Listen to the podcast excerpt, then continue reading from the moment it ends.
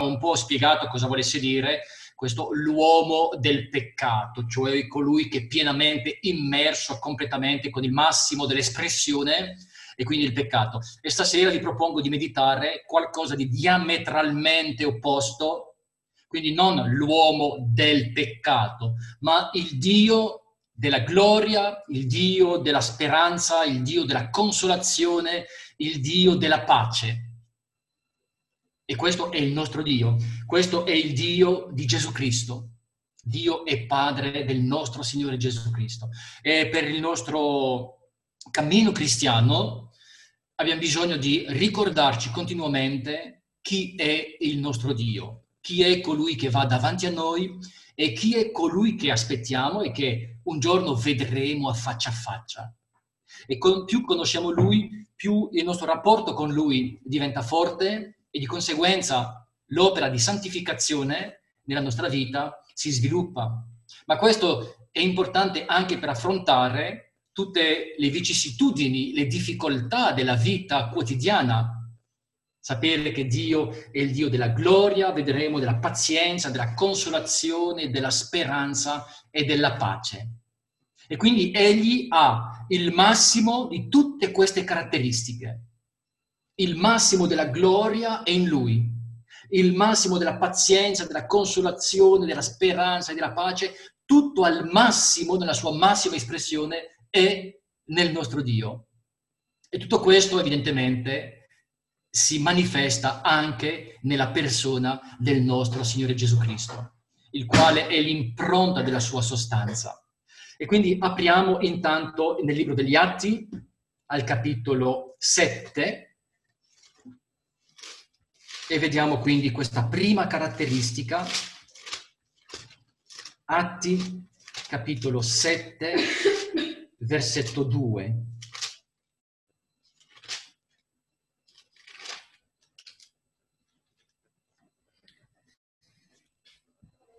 Stefano rispose, fratelli e padre, ascoltate, il Dio della gloria apparve ad Abramo, nostro padre, mentre egli era in Mesopotamia, prima che si stabilisse in Caran, e gli disse, esci dal tuo paese e dal tuo parentado e va nel paese che io ti mostrerò.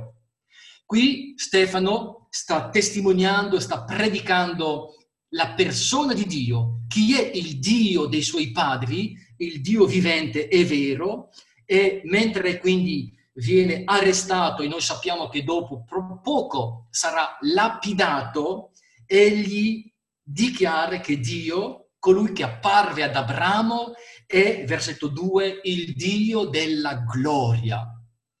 Ed è bello ricordarci il contesto in cui Abramo fu chiamato in un paese completamente pagano, completamente idolatra, in cui della gloria di Dio nel popolo non si vedeva niente, perché era un popolo completamente dato al peccato, in Ur dei Caldei, e il Dio della gloria ecco che chiama Abramo. La gloria di Dio non è mai contaminata dal peccato dell'uomo, perché Egli è il Dio della gloria. Ed è bello sapere che anche in questo periodo, anche se di gloria intorno a noi vediamo poco, ma la gloria di Dio non cambia. Perché? Perché Egli è il Dio di gloria. Quindi non è qualcosa che Egli ha in più, è qualcosa di suo. Egli è il Dio della gloria. Leggiamo per esempio eh, nel Salmo 29, proprio per capire un po', avere un, una piccola idea di che cos'è la gloria di Dio. Salmo 29.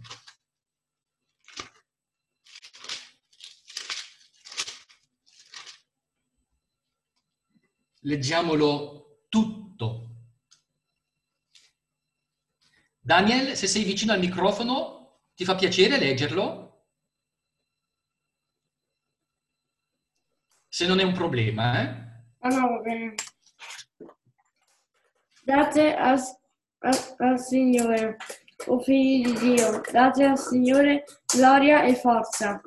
Date al Signore la gloria dovuta al suo nome. Adorate il Signore con santa magnifice- magnificenza. La voce del Signore è sulle acque. Il Dio di gloria tuona. Il Signore è, su- è sulle grandi acque. La voce del Signore è potente. La voce del Signore è piena di maestà. La voce del Signore rompe i cedri. Il Signore spezza i cedri del Libano. Fa, fa saltellare i monti come vitelli. Il Libano e l'Er- l'Ermon come, i- come giovani bufali. La voce del Signore fa guizzare i fulmini. La voce del Signore fa tremare il, il deserto. Il Signore fa tremare il deserto di Cades. La voce del Signore fa partorire le cerve e sfron- sfronda le selve. E nel suo tempio tutto esclama Gloria. Il Signore sedeva sovrano sul, di- sul diluvio. Anzi, il Signore siede per sempre. Il Signore darà forza al suo popolo. Il Signore benedirà il suo popolo, dandogli pace. Grazie Daniel. Avete notato quante, fo- quante volte la parola viene- forza viene menzionata? E quindi tutto questo salmo innalza veramente la gloria di Dio. Nel versetto 2 il popolo di Dio è invitato a dare all'Eterno la gloria dovuta al suo nome, la gloria che gli è dovuta perché egli è il Dio della gloria e il suo popolo gli deve la gloria. Ma come possiamo dargli, come possiamo, tra virgolette, sdebitarci conoscendolo? E qui il Signore si rivela, si rivela attraverso la sua gloria che egli manifesta nel creato. Versetto 3, il Dio di gloria tuona, egli è grande sulle acque. È bello vedere la gloria di Dio, il suo potere glorioso sugli elementi della natura, la sua voce piena di maestà.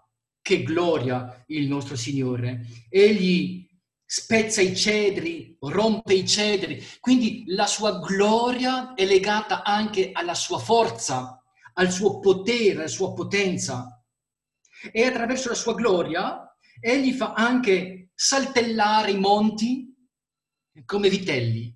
Non c'è nulla anche nel creato che possa impedire a lui di manifestare la sua gloria. Egli fa guizzare i fulmini. La sua voce fa tremare il deserto. Versetto 9 straordinario. Nel suo tempio tutto esclama gloria. E nel Nuovo Testamento noi leggiamo che Gesù Cristo è il tabernacolo di Dio, è il tempio di Dio.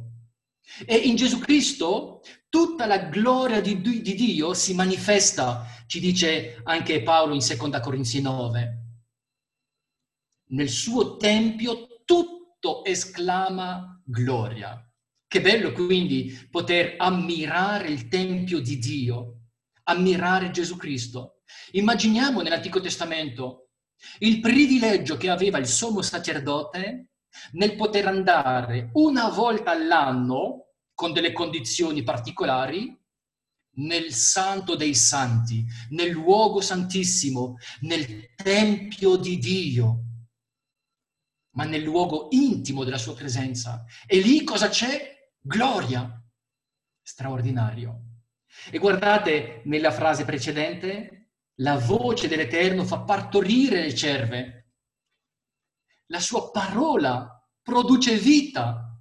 E se fa partorire le cerve, il Signore può far anche nascere di nuovo dei peccatori pentiti. E là nel suo tempio l'uomo scopre la gloria. Ma se non dimentichiamo, anche noi siamo il Tempio di Dio. Lo Spirito Santo abita in noi. E quindi cos'è che deve riempire il nostro Tempio? la gloria di Dio. È per questo che non ci interessa la gloria degli uomini. Non cerchiamo, dice Paolo, la gloria degli uomini, perché abbiamo già nella nostra vita colui che è il Dio della gloria. E questo dobbiamo pensarci. Forse non ci troviamo molto gloriosi, molto interessanti, forse qualcuno non ha una grande stima di sé, ma non importa. Il Dio della gloria abita in noi. E questa è la verità. E un giorno il Dio della gloria lo vedremo. Romani capitolo 15.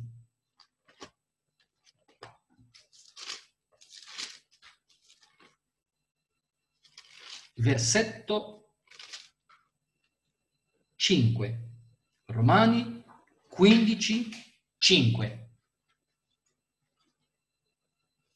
C'è Giacomo nei paraggi o non c'è? Se c'è, allora gli chiederei di leggere Romani 15, 5.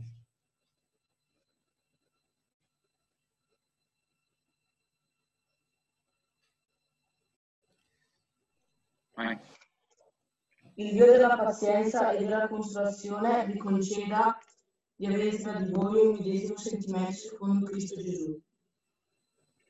E sei, scusa? Affinché di un solo animo e di una stessa bocca glorifichiate il Dio e Padre del nostro Signore Gesù Cristo. Grazie.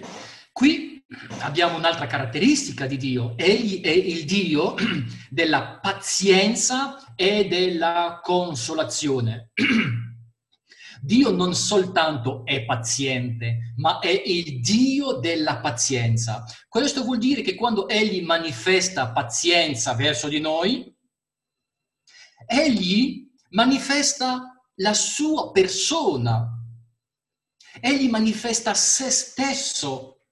Non dice adesso cercherò di essere un po' paziente con te, ma Egli manifesta la sua persona che vuole manifestarsi. Ed è bello sapere che Dio è paziente con noi. In questi capitoli 14 e 15 è necessario ricordarlo, perché i credenti di Roma, e non soltanto loro, avevano dimenticato di avere pazienza tra di loro. E infatti perché ce n'è uno che mangiava un determinato cibo e un altro non mangiava quel cibo, uno rispettava un giorno, l'altro rispettava un altro giorno, questo portava tra di loro delle tensioni e si dimenticavano dell'importanza della pazienza reciproca, dell'essere uno stesso sentimento, un medesimo sentimento, versetto 5. E dimenticavano che se erano insieme il popolo di Dio è perché avevano conosciuto il Dio della pazienza e se io ho conosciuto il Dio della pazienza, non posso non essere paziente con i miei fratelli, le mie sorelle, ma anche con mia moglie, con mio marito, con i miei figli. E Dio vuole manifestare la sua pazienza, la sua caratteristica attraverso le nostre vite. Evidentemente stasera non facciamo uno studio sulla gloria, o sulla pazienza, ma ricordiamoci intanto che Dio è il Dio della pazienza e credo che possiamo dirgli grazie. Perché io quando vedo la pazienza che Egli manifesta nella mia vita, non posso che dirgli grazie. E se qualche volta sono paziente con qualcuno, è perché Dio lo è infinitamente di più verso di me.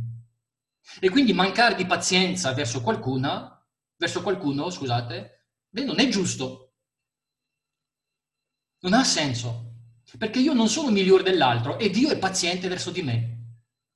E quindi è importante lasciare che lo Spirito di Dio manifesti il frutto del Dio della pazienza nella nostra vita.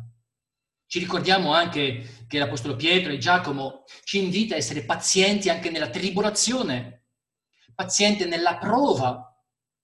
E com'è che possiamo essere pazienti nella prova? Com'è che possiamo attraversare la prova senza perderci d'animo? lasciando Dio sviluppare la sua vita in noi. Lasciarlo fare, riposarci in Lui, mettere da parte la nostra agitazione perché Egli possa manifestare la sua pazienza nella nostra vita. Ricordiamoci quanto tempo ha dovuto impiegare il Signore per formare questi suoi undici discepoli. Ci sono voluti tre anni, ma con una straordinaria pazienza egli ha manifestato chi è il Dio della pazienza. E anche quando un Pietro era sicuro di sé e che il Signore Gesù sapeva che non era come diceva lui, egli continuava a essere paziente, ma non disprezzandolo, ma la pazienza che viene da colui che è il Dio della pazienza, che sa esserlo e che sa manifestarla. Ma egli anche qui è scritto il Dio della consolazione. E credo che tutti noi abbiamo bisogno continuamente di consolazione. E se c'è una cosa che ci piace tanto, ditemi se sbaglio, eh? ci piace essere consolati. Ci viene difficile consolare gli altri, è veramente un'arte la consolazione. Ma essere consolati è qualcosa che ci piace. Il Signore Gesù ne parla del consolatore, lo Spirito Santo, il Paracletos, colui che consola. Egli viene da Dio che è il Dio della consolazione. Quindi quando siamo turbati, quando abbiamo dei momenti di, di preoccupazione, dei, dei disagi interiori, delle tensioni, quando non ci sentiamo capito, capiti da qualcuno, che ci sentiamo forse un po' offesi, disprezzati, sottovalutati. Allora ricordiamoci che il Signore, Lui è il Dio della consolazione. E in Tessalonicesi ci dice che quando noi sperimentiamo la consolazione del Signore, ecco che siamo in grado di consolare gli altri, quelli che sono afflitti. Quindi più sperimentiamo il Dio della consolazione, più siamo in grado consolare gli altri. Egli è il Dio della consolazione. Quindi non aspettiamoci per forza di essere capiti e consolati dagli altri, ma che veramente la consolazione di Dio in noi possa manifestarsi in modo concreto. Guardate nel versetto 13. Gabriele, ci sei? Ti va di leggere il versetto 13?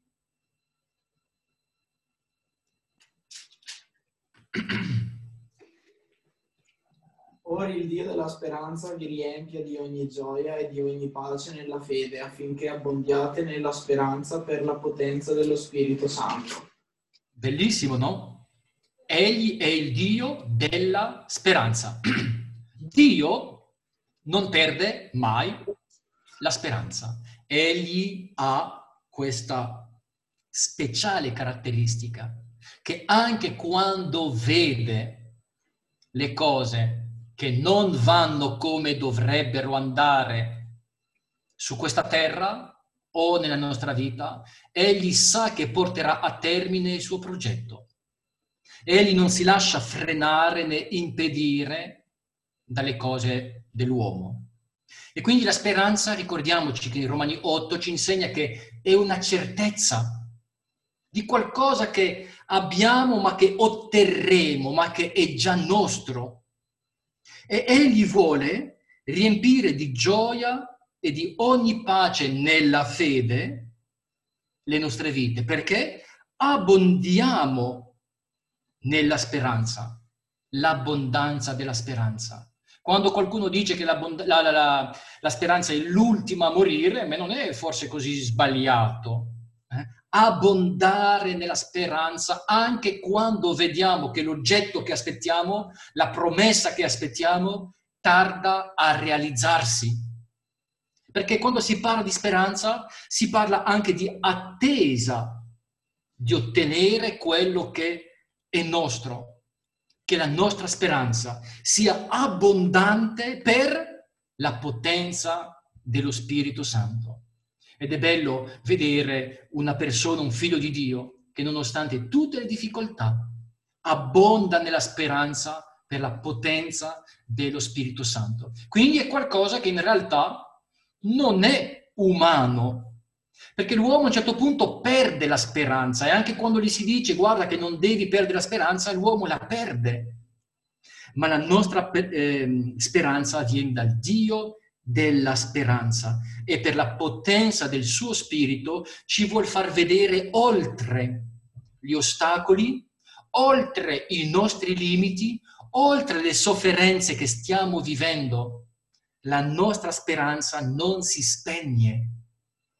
E visto che la speranza è una certezza e che Dio è il Dio della speranza, quello che Dio ha promesso lo otterremo. E questo non dipende da noi, è basato sulla persona di Dio, che è il Dio della speranza. Guardate nel versetto 33. Or il Dio della pace sia con tutti voi. Questa volta Egli è il Dio della pace. Nulla può turbare la pace di Dio.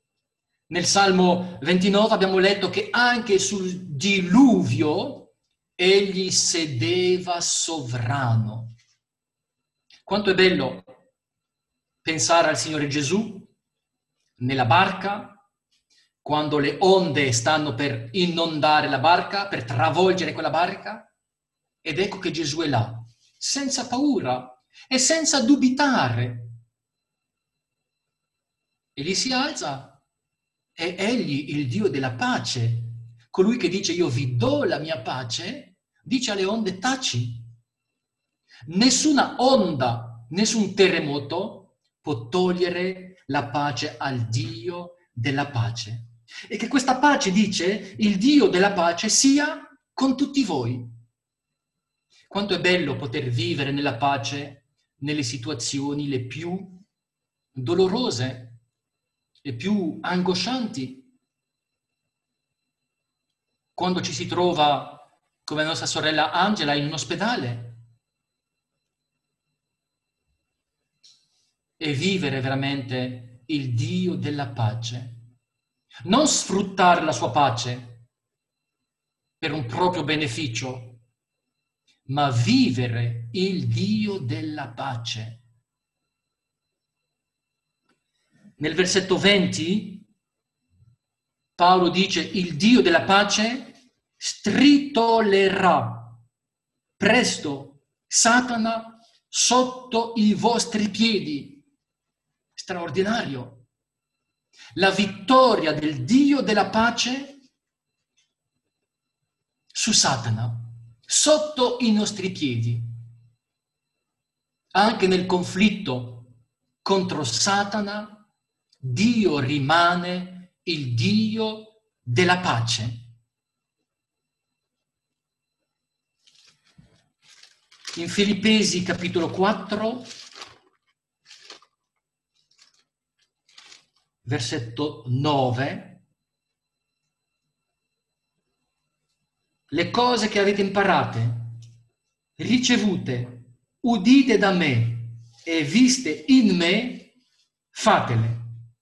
E il Dio della pace sarà con voi. Il Dio della pace sarà con voi. Voi seguite il mio esempio, dice Paolo, e il Dio della pace sarà con voi. Gesù aveva detto, io sono con voi fino alla fine dell'età presente. Anche nei momenti più difficili, nel, nei preamboli del futuro regno dell'Anticristo, io sono con voi fino alla fine. Paolo dice, seguite il mio esempio e il Dio della pace sarà con voi. Lo crediamo questo, fratelli? Non dipende da dove siamo, ma dipende dalla fiducia che abbiamo in Lui.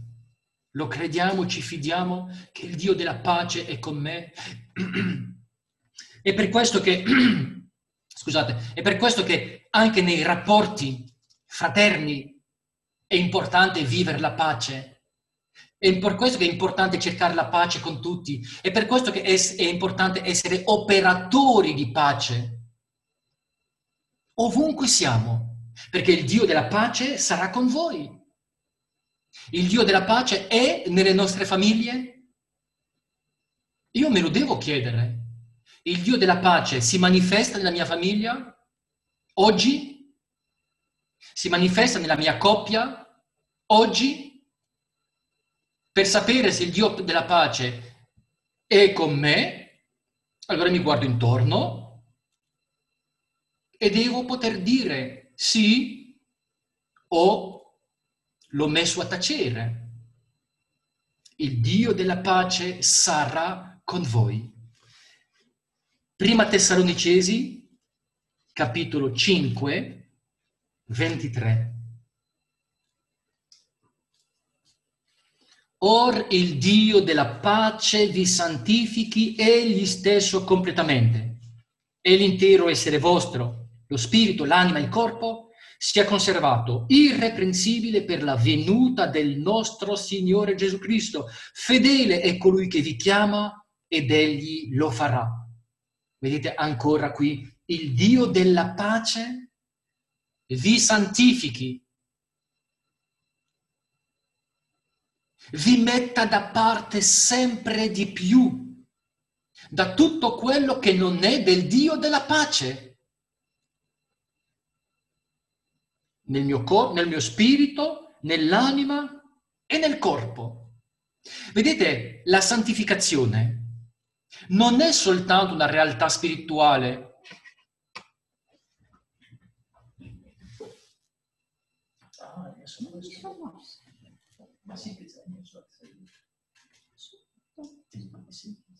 Scusate, abbiamo avuto un problema tecnico. Eh, stavo dicendo, la santificazione, come Paolo lo sviluppa qui, non è soltanto qualcosa che tocchi lo spirito, ma inizia dallo spirito e poi si collega all'anima e poi si collega al corpo. Non è bello questo? La santificazione del Dio della pace tocca l'intero nostro essere. Possiamo dire che dottrinalmente è vero, ma possiamo altresì dire sì, il Dio della pace mi sta santificando completamente. Gli permetto di santificare nella mia vita tutto il mio essere o soltanto la mia comprensione biblica o soltanto gli permetto di proteggermi nel corpo o soltanto nella mia psiche perché sono debole, sono un po' vulnerabile, sono un po' ansioso o gli permetto veramente di santificarmi in tutto il mio essere. E perché? Perché egli vuole trovarmi irreprensibile per la venuta sua. Eh, prima abbiamo detto fino alla fine del mondo egli è con noi. Fino alla fine non ci lascerà mai. E qui irreprensibile per la sua venuta. Vedete il fatto di conoscere il Dio della gloria, il Dio della pazienza, della consolazione, della speranza, della pace, è qualcosa che non finisce, è qualcosa che ci porta avanti, non soltanto nel tempo, ma anche nell'eternità. E concludiamo con Ebrei, capitolo 13, versetto 20 e 21.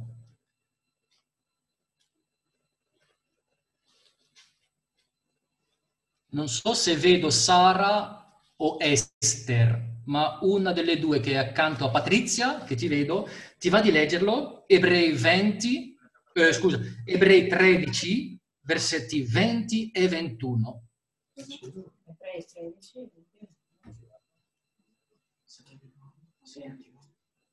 Ci sentite?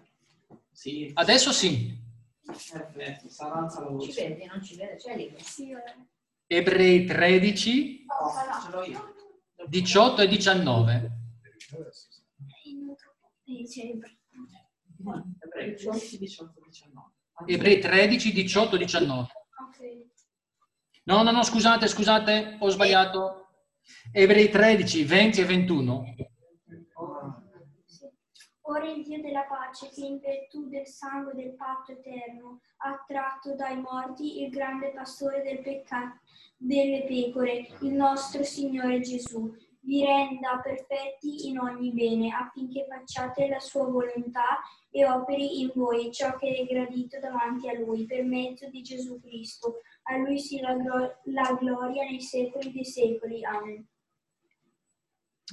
E credo che possiamo tutti quanti dire Amen. Non c'è bisogno di spiegarlo molto questo versetto. Eh? Di nuovo il Dio della pace. Guardate quanto è forte. In virtù del sangue del patto eterno. Quindi non sono parole campate in aria, non sono promesse di uno che non si è impegnato, ma egli ha fatto un patto eterno, sigillato, siglato, firmato col sangue di Gesù Cristo, che ha un valore eterno, è un'alleanza, è un matrimonio eterno, in virtù del sangue del grande pastore, il nostro Signore Gesù. Egli ci renda perfetti in ogni bene. Lo vogliamo questo, fratelli? Poniamoci a domanda e diamoci anche una risposta. Lo vogliamo? Vogliamo veramente ricercare la perfezione? Ricercarla. Vogliamo fare la sua volontà, vogliamo che Egli operi in noi e vogliamo dare a Lui la gloria nei secoli dei secoli. Amen.